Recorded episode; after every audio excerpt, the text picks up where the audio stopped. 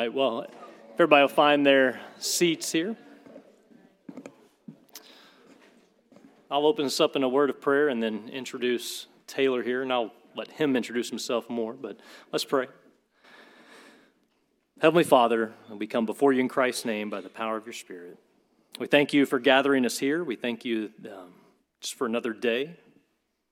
Uh, we do thank you for the beautiful days you've given us here, but we thank you even more for sending your Son and opening our eyes to the glory of Christ, the glory of your Son. So, Father, I pray tonight we would be encouraged. I pray that Taylor would be encouraged and refreshed here among us. So, Father, be with us in a special way, we pray. In Jesus' name, amen. So, tonight we have the privilege to hear from Taylor Walls. Uh, we met Taylor September last year when we went to Ecuador, um, when Barry and I went with uh, Joe Owen, and uh, we went and uh, we spent time with Jorge. That's who Taylor pastors alongside, and we got to meet Taylor. Taylor's from Arkansas. Um, been down there how many years now? So he's been there four years, but before that, he was going on trips um, to Ecuador. Um, he has interpreted for me a couple, on a couple of occasions. I forget that um, I need to stop sometimes when we've done some recordings um, and let him interpret. That happened a couple times. Um, I don't know. Have you have you preached in English lately, recently? Okay. He's been preaching in Spanish. So this is new for him uh, to, to preach in English again. So um, we're glad that he is here with us. I'll let you. I'll let him introduce himself a little bit more. His family was not able to make it there in Louisiana, um, so yeah. So we've got some some connections there. Um, so he uh, he understands our southern um, lifestyle, our southern talk down here, being from Arkansas and having family in Louisiana as well. So Taylor, if you will.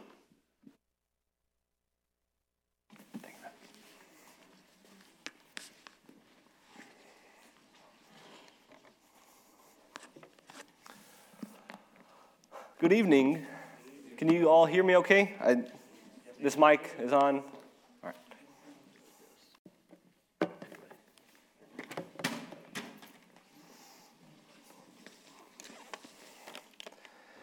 Yes, it is a wonderful privilege for me to be here to visit with Pastor Corey again. It was a very special blessing. Thank you for sending him and Pastor Barry to Ecuador to visit us and to get to know our ministry and share with our church as well as many other churches across Ecuador. It's a great privilege for me to be with you now. And uh, I have the privilege of serving as pastor of Iglesia Bautista Gracia Soberana uh, in the city of Santo Domingo, Ecuador. Uh, and as uh, Pastor Corey mentioned, I've been there for four years. We began going to Ecuador back in 2015. And at the 7 o'clock hour, I will tell more information about that and hopefully, if you have any questions, have an opportunity to answer those. Um, but it's a great honor for me to be here. And again, as he said, I have definitely preached and taught more in Spanish in my life than I have in English. Um, in our ministry program there in Ecuador, I teach almost 20 hours a week in Spanish um, every week. So definitely goes beyond what I have been able to do in English. And so if a few random Spanish words come out, Please excuse me, and I'll try to translate, and we'll keep on going. And maybe some of you will understand that part better than the English part, but I want to invite you in this afternoon to study with me the book of Titus, chapter 2, verses 11 to 14.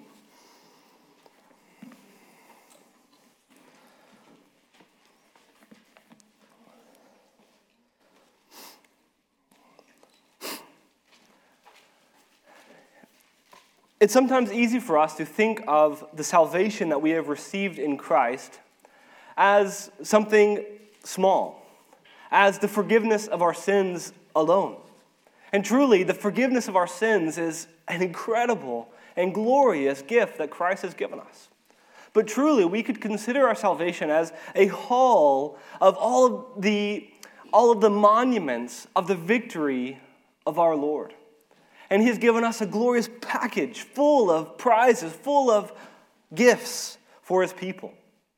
So I want to give you in this afternoon a big picture of our salvation, a comprehensive view of the glory of the gospel, and the way that the gospel affects every part of our life. It affects who we are, it affects where we live and the various spheres in which we live and operate. It affects us in our view of the past, present, and future.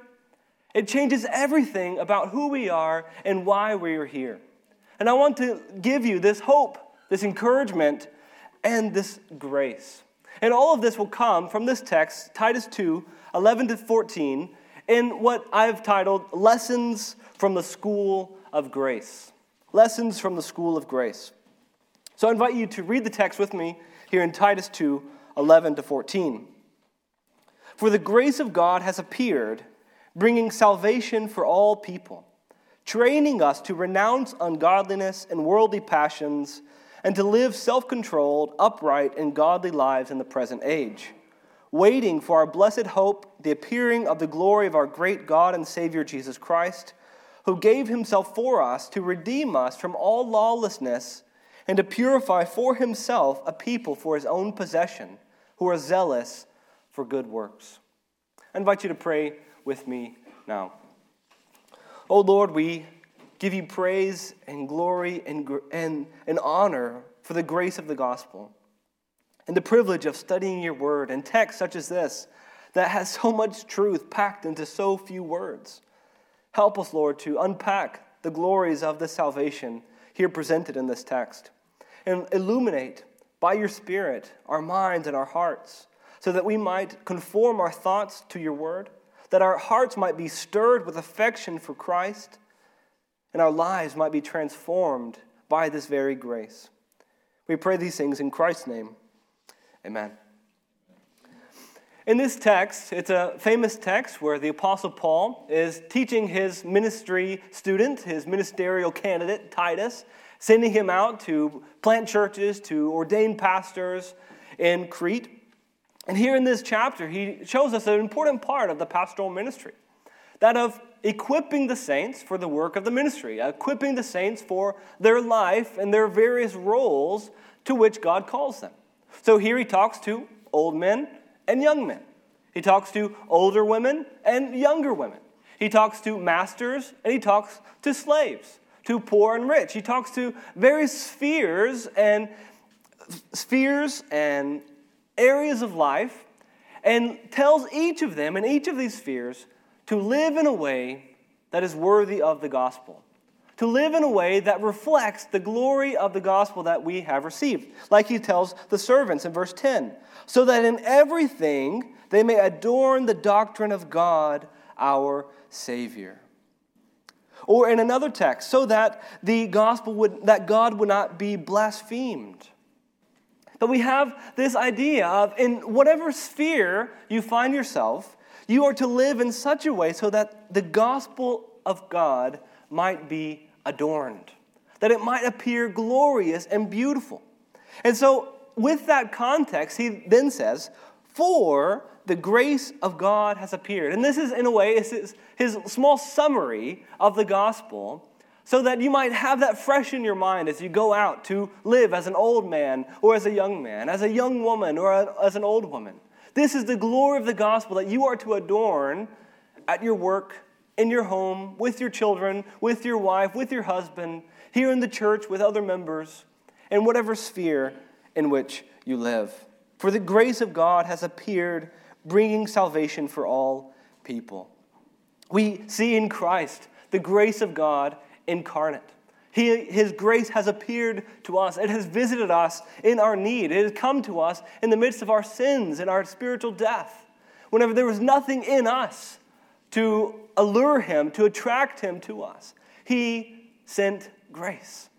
He sent his unmerited favor to bring salvation to all people.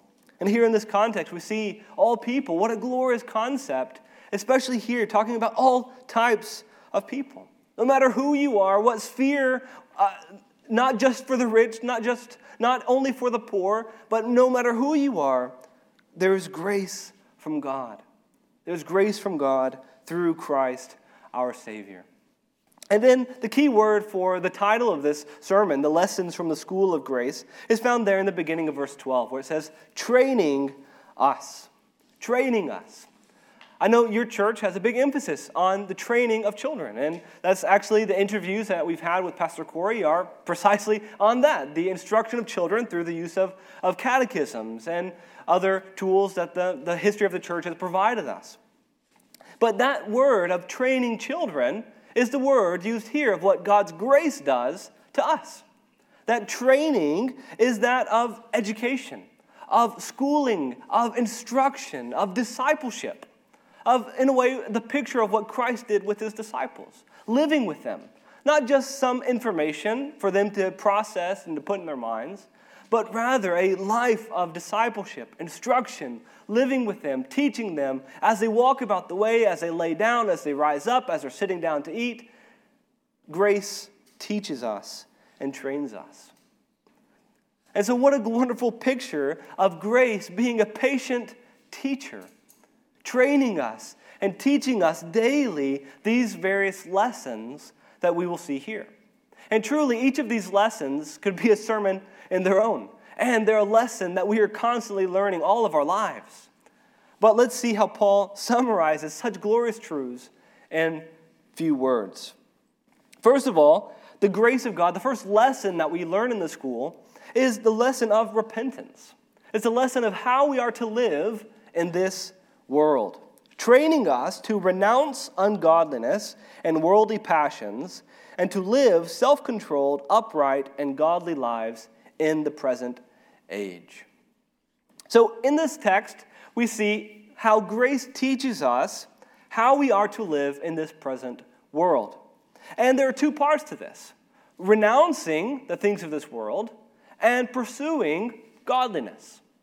And that's often the picture and the way that the Bible describes the process of sanctification.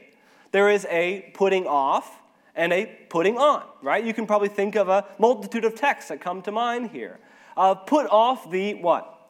The old man with his, his lusts and his sin. And what? Put on the new man. Or another way that the Bible paints this picture is it says, flee these things and pursue righteousness, truth, love. And so this is oftentimes a picture, and it's really repentance. That's what repentance looks like. You're putting off this, you're turning from this sin, and you're going towards God. You're abandoning a certain sin that has revealed itself in your life. You're repenting of that sin, and you're turning towards righteousness. The Puritans used the, fam- the, the very commonly known words of mortification and vivification. We are to mortify sin, that is, to put it to death. And that's the picture here renouncing ungodliness and worldly passions. And we are to vivify, to give life to righteousness in the place of that sin and ungodliness that was there before. That's the picture of Romans chapter 6. Romans chapter 6 talks about our bodies. That once before, we were dead in sins. And we used the instruments, the members of our body, for unrighteousness. We used them to sin, to go against God.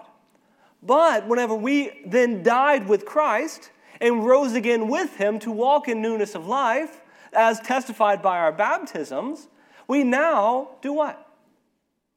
We present these members as instruments for righteousness, so that God might be honored and glorified by these very members that we once used for sin. Whereby our eyes once lusted. Now we use our eyes to behold the glory of God. As our hands once did harm and, and endangered others, we now use them to care and tend. While our tongues once cursed and lied, now it speaks blessing and truth. And so there's a great change that grace teaches us. Other texts that do this is Colossians chapter 3. There's another very beautiful passage telling us to put our eyes on Christ, on the heavenly things where Christ is seated, because we will one day be like him whenever he comes. But then in verse 5, it says, Put to death, therefore, what is earthly in you sexual immorality, impurity, passion, evil desire, and covetousness, which is idolatry. On account of these, the wrath of God is coming. In these you too once walked when you were living in them.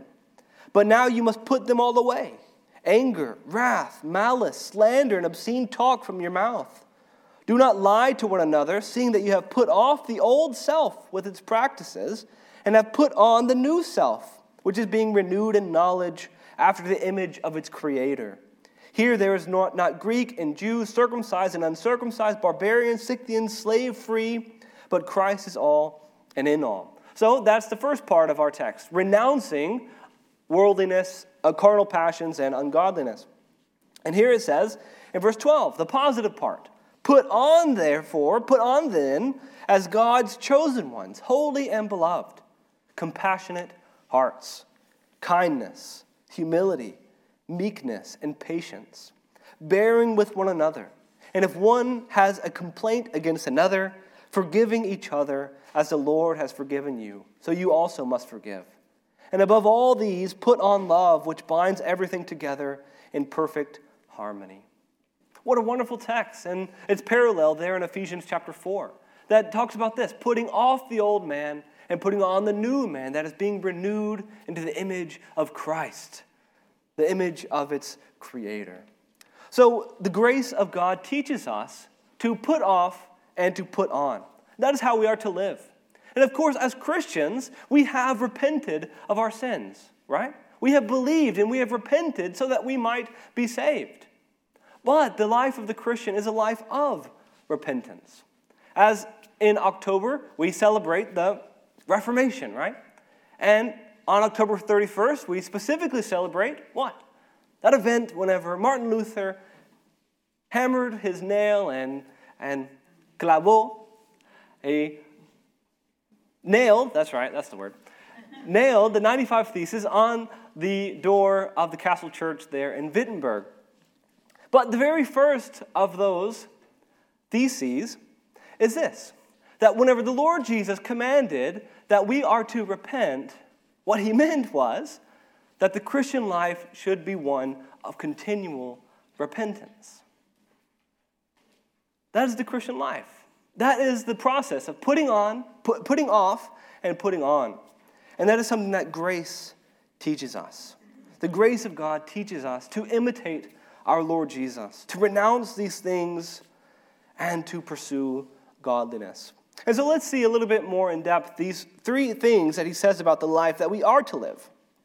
But renouncing the things of this world, but living self controlled, upright, and godly lives in the present age. Paul so perfectly chose his words here, and obviously under the inspiration of the Holy Spirit, these words are so precise in how they teach us to live self controlled, upright, or righteous, and godly. This is a beautiful thing because these three things describe all of our relationships. Whenever it says self controlled, it describes how grace teaches us to live with respect to ourselves. Then it says righteous, which is what grace teaches us and how we are to live with respect to others, our neighbor. And then it says piety or godly, where it teaches us how to live towards God. So the grace of God teaches us in every sphere in which we can live with respect to myself, with respect to my neighbor, and with respect to God. With respect to myself, I'm to be self controlled. I'm to put a watch over my tongue. I must put a guard over my heart. I'm going, I need to walk in soberness and humility and watch my steps. With righteousness, I need to seek to do good to my neighbor, to love, to not defraud or to deceive or lie against my neighbor, but to love him, promote his good and to do good to do good to those who are in need. And towards my God, I need to worship him and have him first in all things. And how interesting that these is, is, is exactly the greatest commandments. What is the first and greatest commandment? To love God with all of our heart, with all of our mind, soul, and strength. And the second one is like it to love your neighbor as yourself. There in those, in those two commandments, we have love of God love of neighbor, and love of self in a secondary way.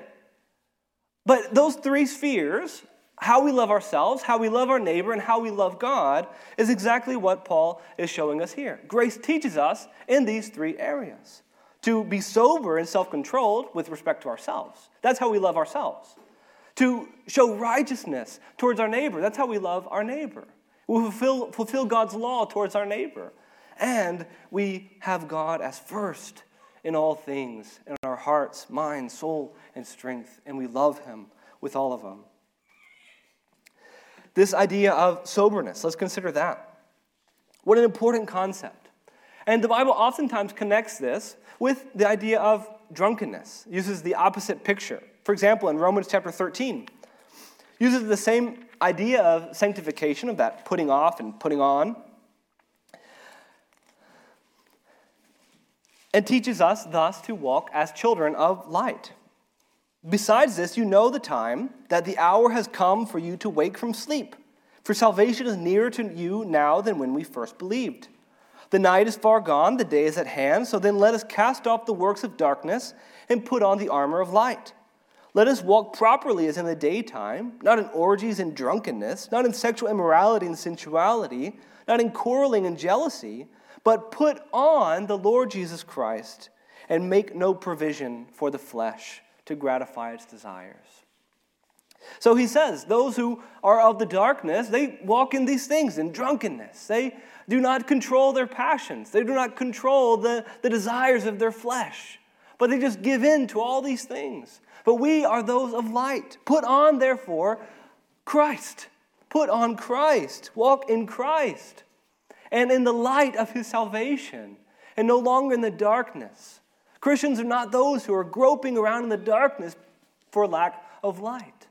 But the, gra- the grace of God teaches us and teaches us soberness and to live self controlled. This is the spirit that we have received, right?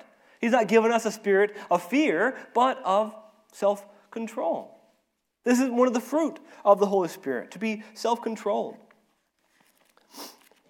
First Peter also emphasizes this need for self control. And he does so in two ways. In the first way, we need to think of self control because we need to remember the parables of our Lord Jesus. You remember many parables. You can think of many that apply this same principle. Think of the stewards who were given certain control over the vineyard of their master, over the house of their master. And so they were tending well because they expected that maybe he would come soon. And so they wanted to do their duty. But then, whenever he delayed or appeared to have delayed his return, what did they think? He's not coming back. This is our place now. Now we're going to do what we want to do. We're going to beat the servants. We're going to drink the best wine. We're going to take advantage of what is our master's. And then, in an hour when they did not expect, who shows up? The master, calling to account these wicked servants. And so we should think in ways that are similar. Or another parable, we should be like the virgins, like the five who had oil, who were ready, who had what they needed, who made uh, counted the cost, and waited until the last moment to make sure that they were there for whenever their bridegroom came. And that's what 1 Peter says in chapter 4, verse 7. The end of all things is at hand. Therefore, be self controlled and sober minded for the sake of your prayers. How different is this message from many ways in which people think of the end times? It's the end. The end is coming, so let's just take advantage of the world as we have it. Let's live in these orgies and sexual immorality and do all these things. Let's give up work. Why go to work if Christ is going to come back? I'm not maybe he comes back before my next paycheck, so why work? That's what they thought in the time of the, of the book of First Thessalonians. Some, some people got that wrong message from this, but complete, completely the opposite. The end is coming, Christ is soon to return, so let's be faithful to the end. Let's be faithful unto the end, fulfilling the duties that Christ has given us. Remembering that we're stewards, right? We're stewards of something that He has given us. So let's be found faithful whenever He returns. And faithful in the first place of our own bodies, of our own lives. We're stewards, as parents, we're stewards of our children. As pastors, we're stewards of our churches. As Christians, we're stewards of God's word and this doctrine that we should adorn. But in the very first place, even our own lives and bodies and time has been given by the Lord. So let's use it for His glory. We should know our limits and we should, we should fulfill the responsibilities that God has given us. And so we should live soberly. And this idea of righteous, that he says, upright or righteous lives, is that of the righteousness of the law, of fulfilling the law of God towards our neighbor, of not seeking anything that would harm or damage our neighbor in his body, his life, his goods, his marriage, his children, or anything that might belong to him, but rather promoting the blessing of our neighbor. And not only our neighbor in a general sense, but specifically the Bible uses this language to talk of those who are in need, of the orphans and widows, of those who are vulnerable, who maybe don't have someone else to stand up for them, to stand up for those who do not have a voice. That is righteous. That is a righteous thing for God's people to do. And that is something that grace teaches us. And where do we see that most perfectly exemplified? In the life of our Lord Jesus himself. Because remember, this is the grace that has appeared. This is the grace that has been incarnate. And all of this lessons that we learn, we learn from Christ himself. And to live godly lives, to live with God as our chief end, right? We are here for his glory and to enjoy him forever.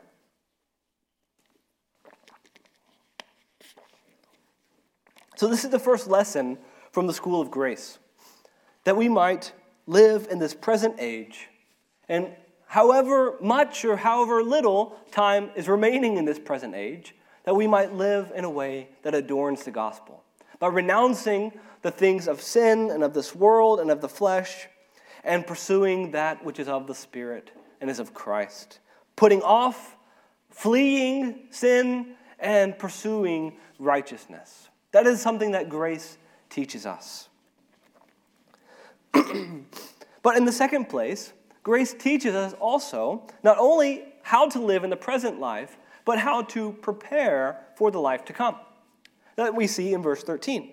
Waiting for our blessed hope, the appearing of the glory of our great God and Savior, Jesus Christ. Waiting for our blessed hope. That is something, in a way, it's, a, it's the manner in which we live in this present world. We live in this present world renouncing and, and pursuing a godly life while we wait as we wait expectantly for the blessed hope of Christ Himself. That is one of the things that reminds us of that image of the, the administrators and the, the servants put over the vineyard. They love their Lord. The, the true ones, they love, we should love our Lord. And know that we are His stewards, and soon He's coming back, and we can't wait for Him to come back. We can't wait for him to come back and to enjoy and to hear those words, well done, good and faithful servant, and to be able to be with him again. This time of parting, whenever we, though he is with us by his spirit, we are waiting for a fuller presence, right? That is our hope, that we will be with Christ, we will be with him, we will see his glory. That is his hope as well, and his prayer to his Father, that we would be with him and we would see his glory. We are waiting for a greater hope, a greater presence of our Lord. And as good stewards, instead of saying, Oh, he's away, finally, now we get to do what we want to do, we say, Oh, I can't wait for him to come back. And I want to have something to prepare for him. I want to have something to present him. I want to show him the faithfulness with which I have managed his goods waiting for the blessed hope, the appearing of the glory of our great God and Savior, Jesus Christ. The gospel of God brings us great hope. The Christian life, the gospel is not a list of do's and don'ts. Maybe someone might get that wrong idea from the first point, but it is not merely that. Don't do this, do this, and you can be a good Christian. No, this shows more the heart of the true Christian. The true heart of a Christian is this expectantly waiting the blessed appearing of the glory of Christ. That is what the Christian longs for, and that is what motivates the Christian to obey and to flee unrighteousness. That is what motivates. Simply doing and, don'ting in order to check off certain religious boxes or to have a good reputation in the church is not the true Christian, but rather someone who loves Christ, wants to be a faithful steward of Christ, and wants to be with Christ in that new creation wherein righteousness dwells. We have a blessed hope, and truly, the Bible itself is written for hope. Did you know that? The entire Bible, from Genesis to Revelation, is so that you might have hope, Christian. Paul says in Romans chapter 15, verse 4, that everything that was written before was for our instruction, so that through the comfort and patience of the scriptures, we might have hope. What an incredible thing. We see all throughout Scripture, from Genesis to Revelation, a unified story of the glory of Christ, of the salvation of the triune God in his Son. What a wonderful reality, revealed on every page of Scripture. All of it pointing and centering around Christ to bring glory to God. We see in Scripture, from Genesis through Revelation, God giving promises, right? God saying, speaking, showing his plans. But yet, at the same time, we see him faithfully carrying them out time and time again. And as we think of the promises that he's given to us, we have hope. We have hope that as he fulfilled them time and time again, even whenever it appeared that nothing could make that possible, even whenever it seemed completely impossible, we see that God does the impossible to make sure that his promises are fulfilled. Even whenever Abraham was pretty much dead, whenever the womb of his wife was dead, God brought life to fulfill his promises. Even whenever there was a famine in the land, all of the family was ready to kill one, one of the children. They were all wicked. God saved his people. God faithfully carries out his word. And sin, the devil, natural disasters, sickness, sterility, old age, none of these things were a hindrance to God fulfilling his promises. What hope! Because maybe many of you suffer similar things and go through similar tragedies because we all live in a fallen world full of tragedy and sickness and pain and suffering. But yet we serve a God who is faithful. And these things cannot stop him from fulfilling his promises. And he's promised you great glory, life, and blessing.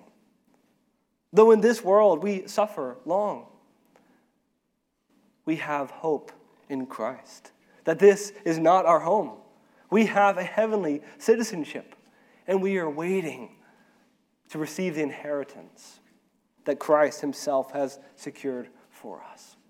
So, dear Christian, have hope, encouragement from this word, from this lesson of grace that it teaches us, and sometimes teaches us in the moments when we need it most. Teaches it in moments of pain and sorrow and grief. It teaches us that there is hope for the future. There is hope in Christ. That there is a new Adam who does not bring curse, but rather undoes the curse and even brings blessing out of the curse. And only He can do so. We see in this another just little tidbit here, a glorious tidbit of the deity of our Lord Jesus Christ. This is a, one of those key texts that affirms the deity of Christ, the glory of our great God and Savior, Jesus Christ. A special construction in Greek where it's one article and two nouns the God and Savior, Jesus Christ. And both referring to the same person, Christ, God and Savior. One of many texts but uh, here, a key one that affirms the deity of our Lord Jesus.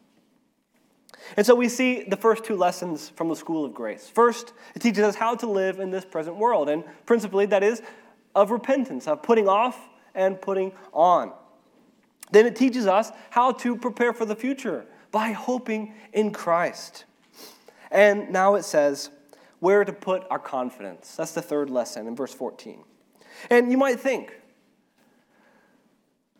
how can that hope be mine? How can that hope of the blessed appearing of Christ be mine? How could I overcome these sins that have so ensnared me for so long? How could I renounce it and put away these things and live in a sober way whenever I live my whole life in sin? And you don't know how terrible my sins have been. How could this be my reality? This is something way too glorious, too far beyond what I could possibly obtain.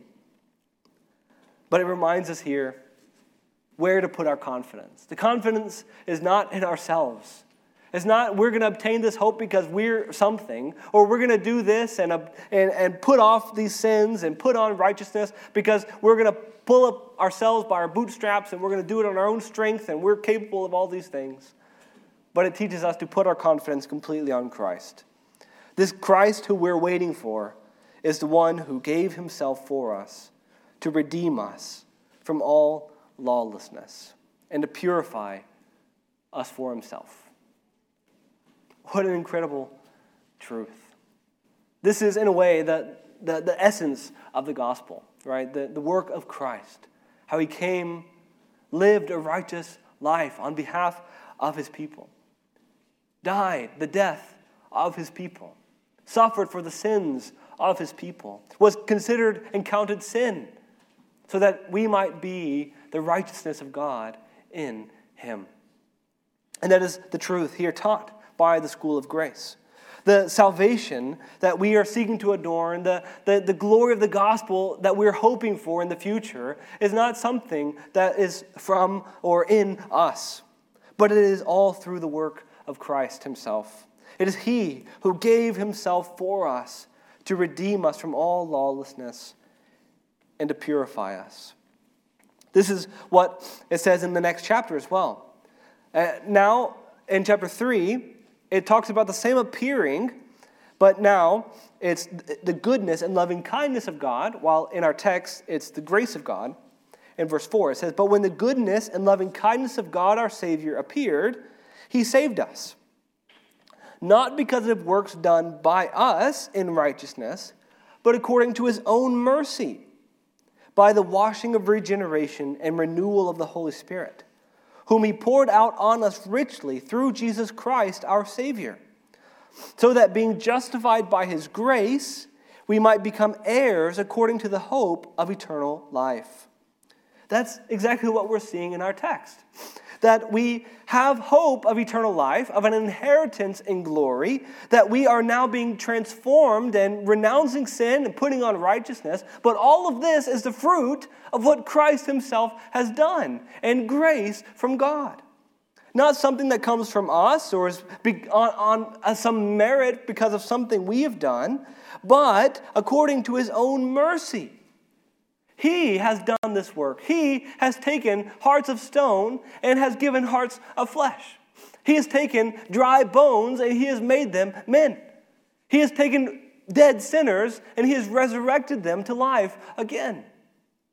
He has done this work. He has taken sinners and who deserve God's wrath and he has declared them righteous on the basis of Christ and his righteousness. He has done the work necessary so that in Christ we might be righteous. In Christ we might be redeemed from the curse of the law. In Christ we might be redeemed from the wrath of God. From in Christ we might receive an inheritance of life. Who gave himself for us to redeem us from all lawlessness. From all lawlessness. Remember how I started this with the excuse at the beginning, right? You don't know all the sin that I've done. You don't know how, what terrible things I've done. How could this be my hope? Do you not see what it said? to redeem us from all lawlessness. Christ is a sufficient Savior. He is a perfect Savior. There's nothing that needs to be added. There is no sin too great for His blood to cover. Look to Christ. Look to Christ and find in Him the hope for sinners, the only hope for sinners, the only life from death. So that is where we put our confidence in Him, not in ourselves, not in some religious activity, not in a preacher, not in anybody else, but only in Christ. And it is Him and in Him we find all that we need to live the other two lessons. We find in Him the pattern, the perfect pattern for the life of renouncing the things of this world and living soberly, righteously, and godly. Christ, of course, did not have to renounce sins in the same way that we do, seeing sin in himself and then repenting of it, but he truly lived in a way that was renouncing the things of this world.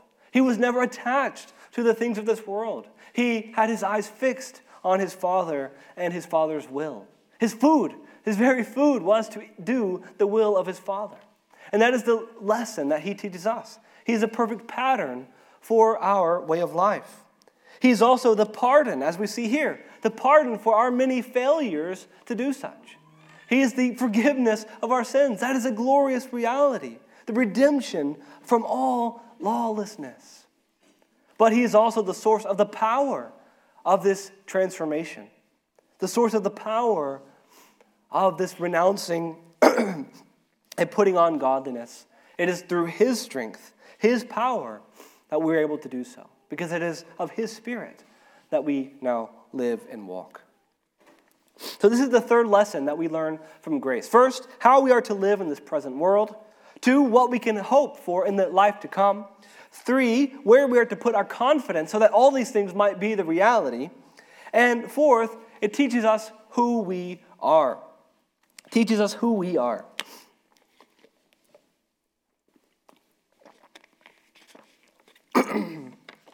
It is true that there are a lot of things that define us. There are a lot of things that define our identities. I live in a different culture than where I am from. I look different from everyone else on my block and everyone else who lives in my city. And some of you might experience something similar to that, where you look different from other people. And so that's something that identifies you. It's regardless of how long I live in Ecuador, how well I speak Spanish, how accustomed I am to the culture, to the food, to the, the way of life there in Ecuador, still someone who walks down the road and they say, Hola, gringo. And it's inevitable. It's going to continue to happen forever because I don't look like an Ecuadorian. I look like an American. I look like a gringo. My children, even though they are actually, two of them are Ecuadorian citizens, they look like gringos. They look like, I'm sorry if gringo, in Ecuador, gringo is not bad. So if you're from a place where gringo is bad, I hope I didn't offend you by saying that.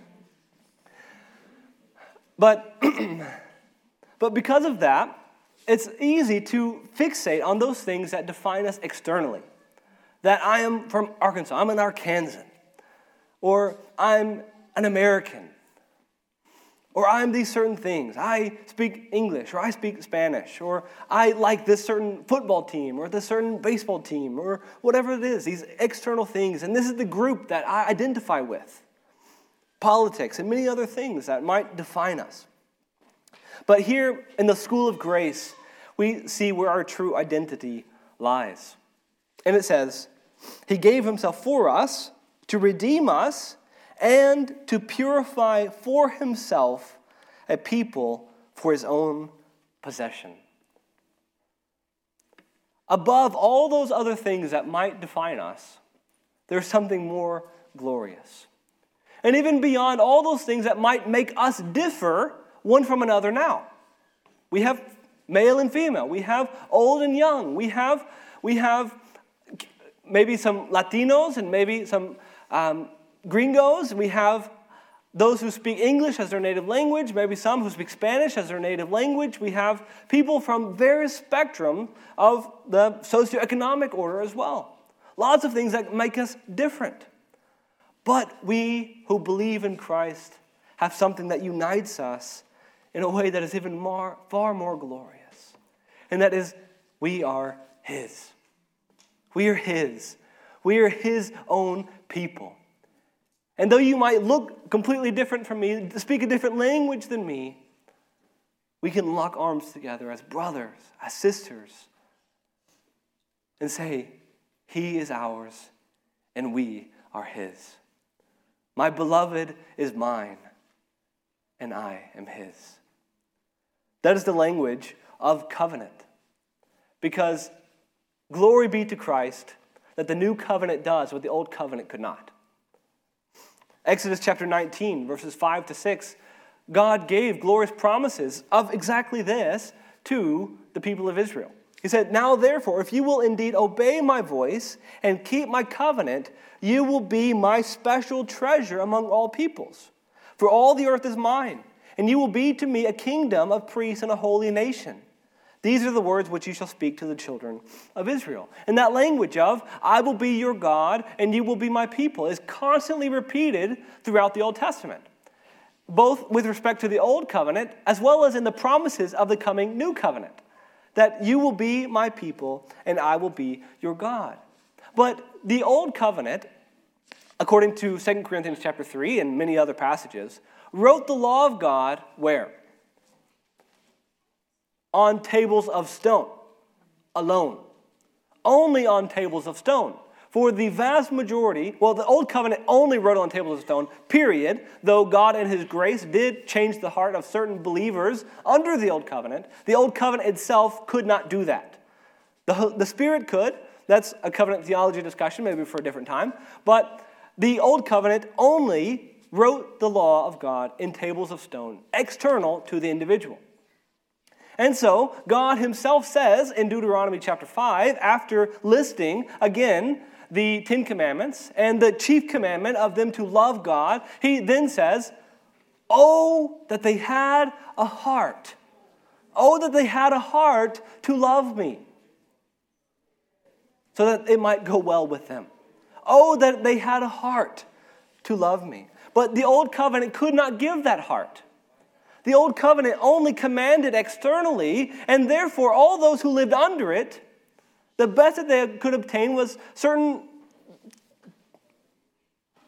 physical, temporal blessings, but never the true life and blessing of being God's true eternal people.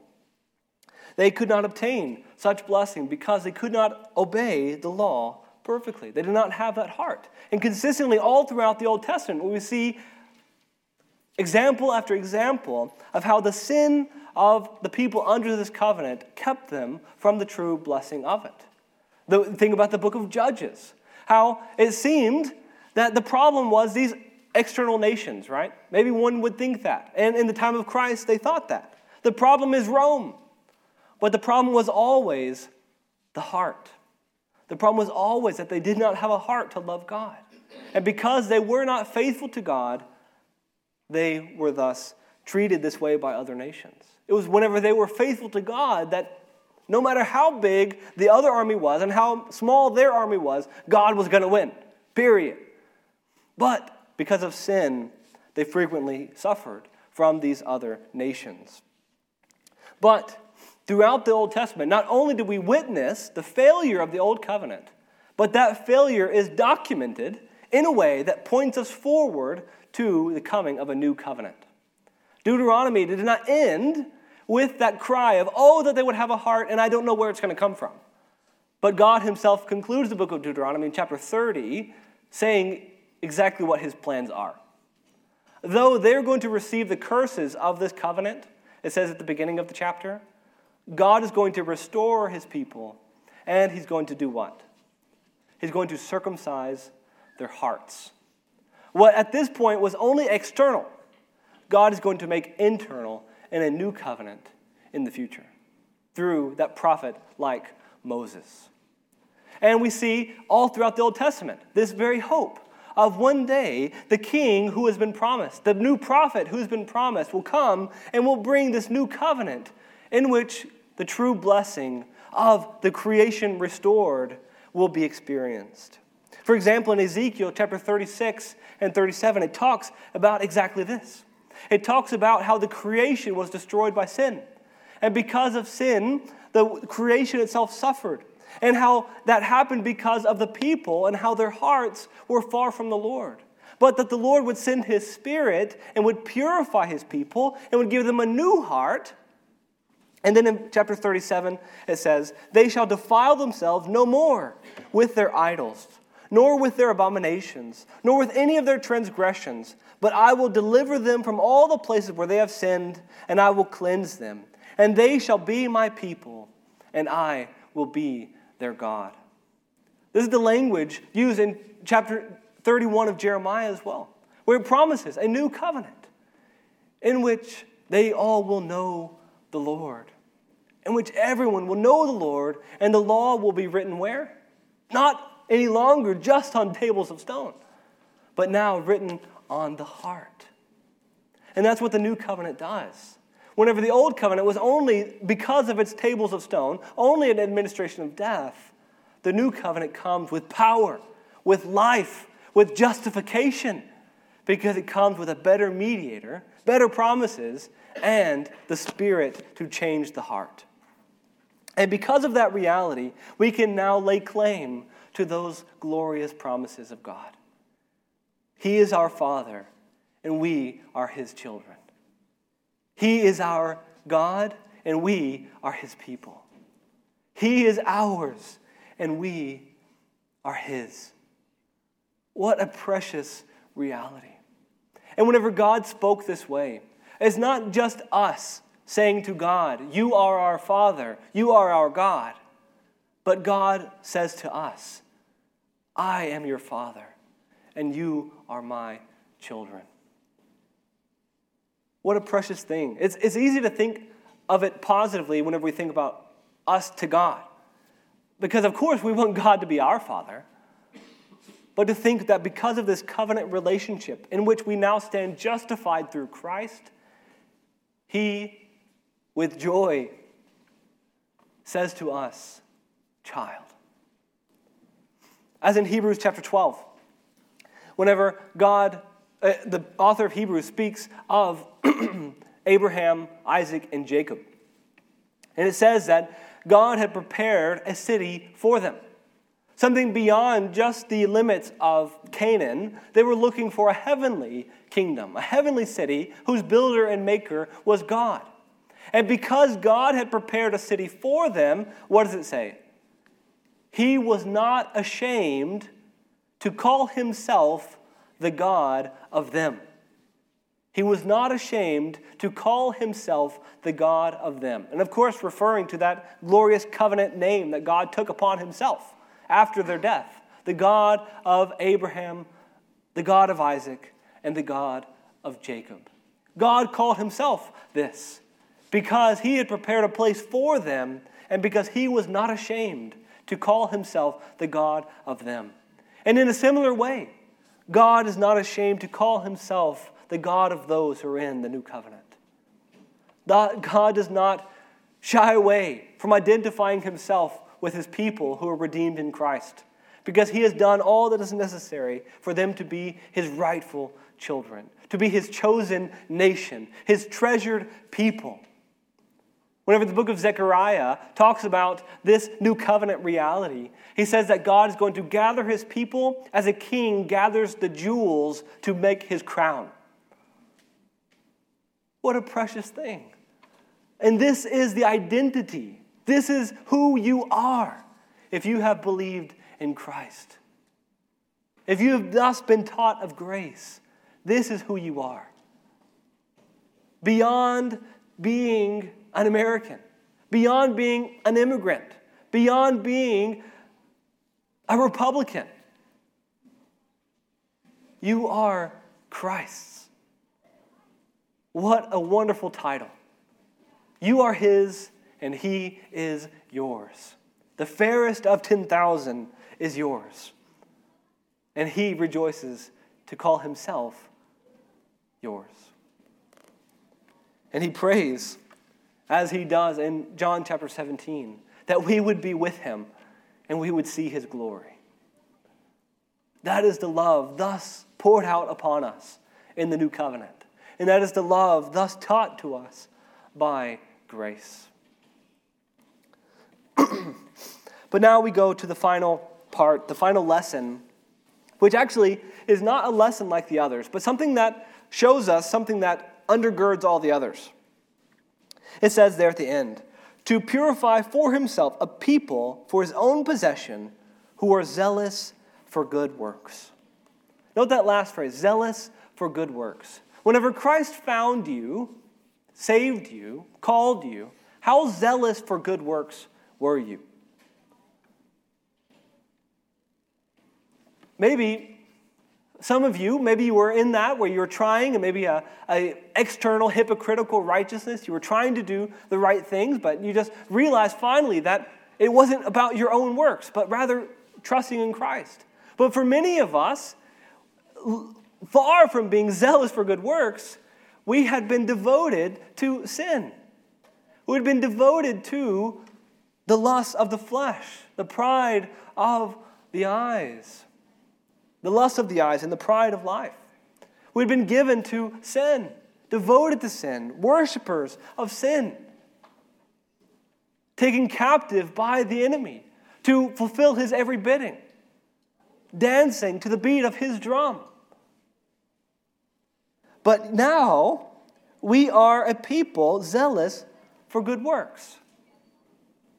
And that teaches us something wonderful about this school of grace y'all have an institute here. Y'all, see, I'm still Southern. Y'all have an institute here of, training men and training, uh, I'm not sure exactly who's all involved in that, but training Christians who want to uh, understand theology, who want to understand the Bible better. We have, that's one of our main ministries, of which I'm going to talk here in a few minutes. Uh, our pastor school, where we're training men who want to be ministers. And maybe some of you are teachers in a, in a public or private school or homeschool uh, situation where you're training and teaching others. But one of the most frustrating things about teaching is that we are so limited as human teachers.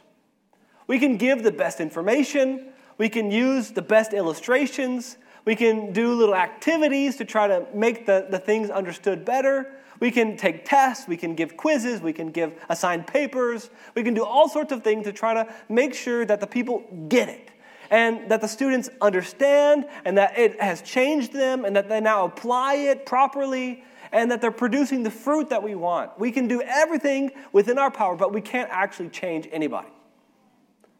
We can give the information, we can test and evaluate, but we can't transform hearts.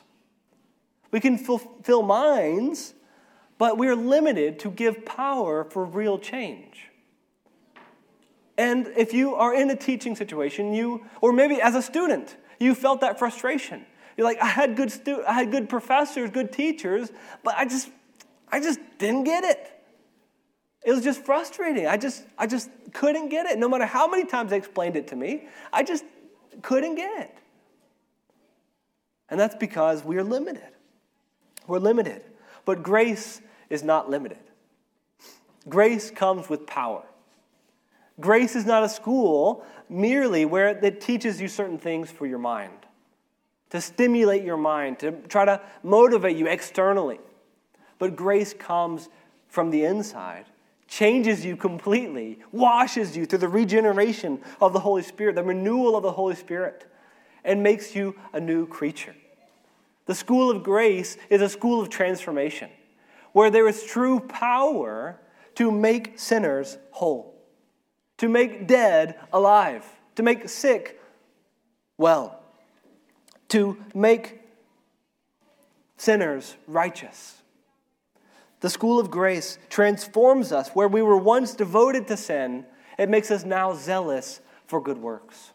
Whenever we once devoted ourselves to the things of this world and unleashing our passions on the goods of this world, we now seek to do good for the glory of God.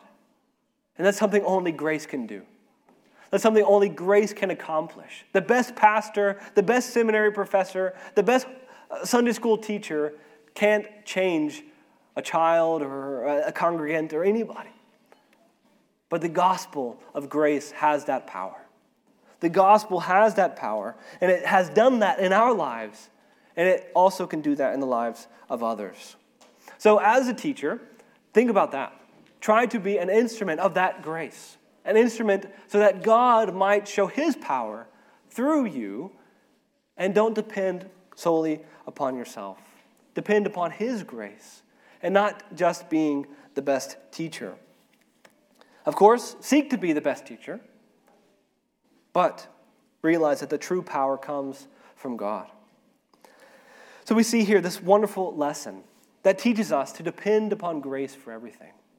We do not learn these lessons and then we leave from the school of grace and we say, okay, now I'm going to do it. I'm going to apply those things I learned in grace school, and now I'm going to be a good Christian. I'm going to work hard. I'm going to do these things. But yet, the school of grace teaches us to go constantly in dependence upon grace. It is grace that strengthens us, it is grace that changes us, it is grace that opens our eyes to see sin in our hearts, it is grace that gives us strength to put it to death, and it is grace that gives us the strength to put, give life to righteousness in its place. It's grace that gives us comfort and hope in the midst of sin and suffering. It's grace that paints Christ as a picture before us and conforms us to his image.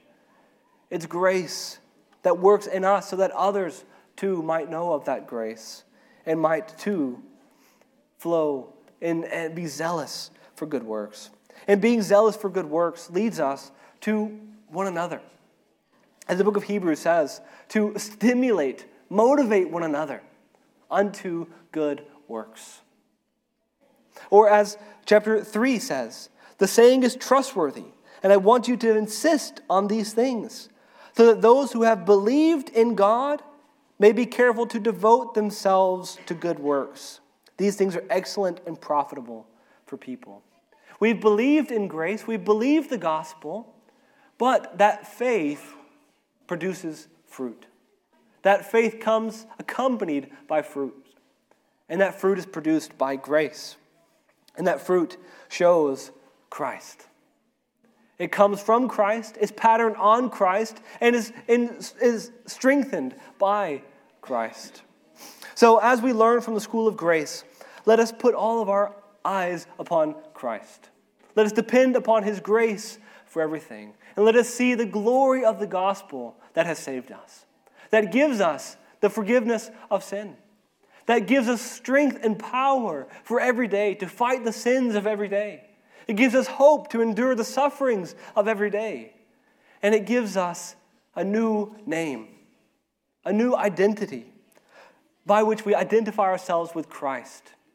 And we rejoice to be called His, and for, to call Him ours, to be called His.